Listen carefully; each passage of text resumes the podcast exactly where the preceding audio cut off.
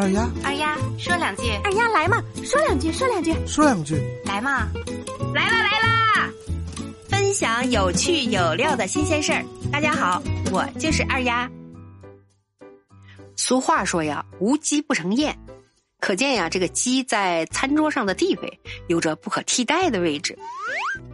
可是买鸡的时候啊，你可要挑仔细了，那要挑健康的鸡，回家吃着才能放心。您说是吧？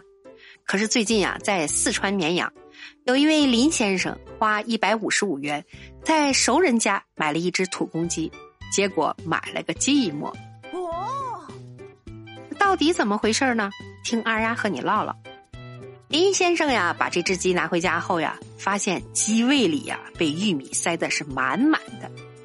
林先生表示啊，自己订的是活鸡现杀，二十四元一斤，六斤半的鸡。在胃里啊，掏出了一斤多的玉米。这种给鸡塞粮食的行为呀是比较普遍，但是这也塞的太多了。他是用筷子塞进去的，鸡胃呀都给塞烂了。以后呀，他也不会再去那家订鸡了。自己呀，宁愿在店里加点价钱，也不希望这样浪费粮食。二丫也想说两句，有些人呀，这在造假方面真是煞费苦心呀。这只鸡没撑死也算是奇迹了。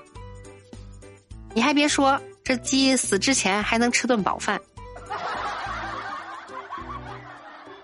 你这叫买鸡送玉米。想想呀，这鸡也可怜，这家人呀真是太黑心了，专坑熟人。一斤玉米一块四，塞到鸡里头，瞬间翻几十倍。下次买鸡呀，记着摸一下鸡素子那儿啊。看看那里满不满？有句话咋说来着？生人坑一半，熟人大满贯。这鸡挺惨的，撑死还不如给一刀痛快的。哎呦我的妈！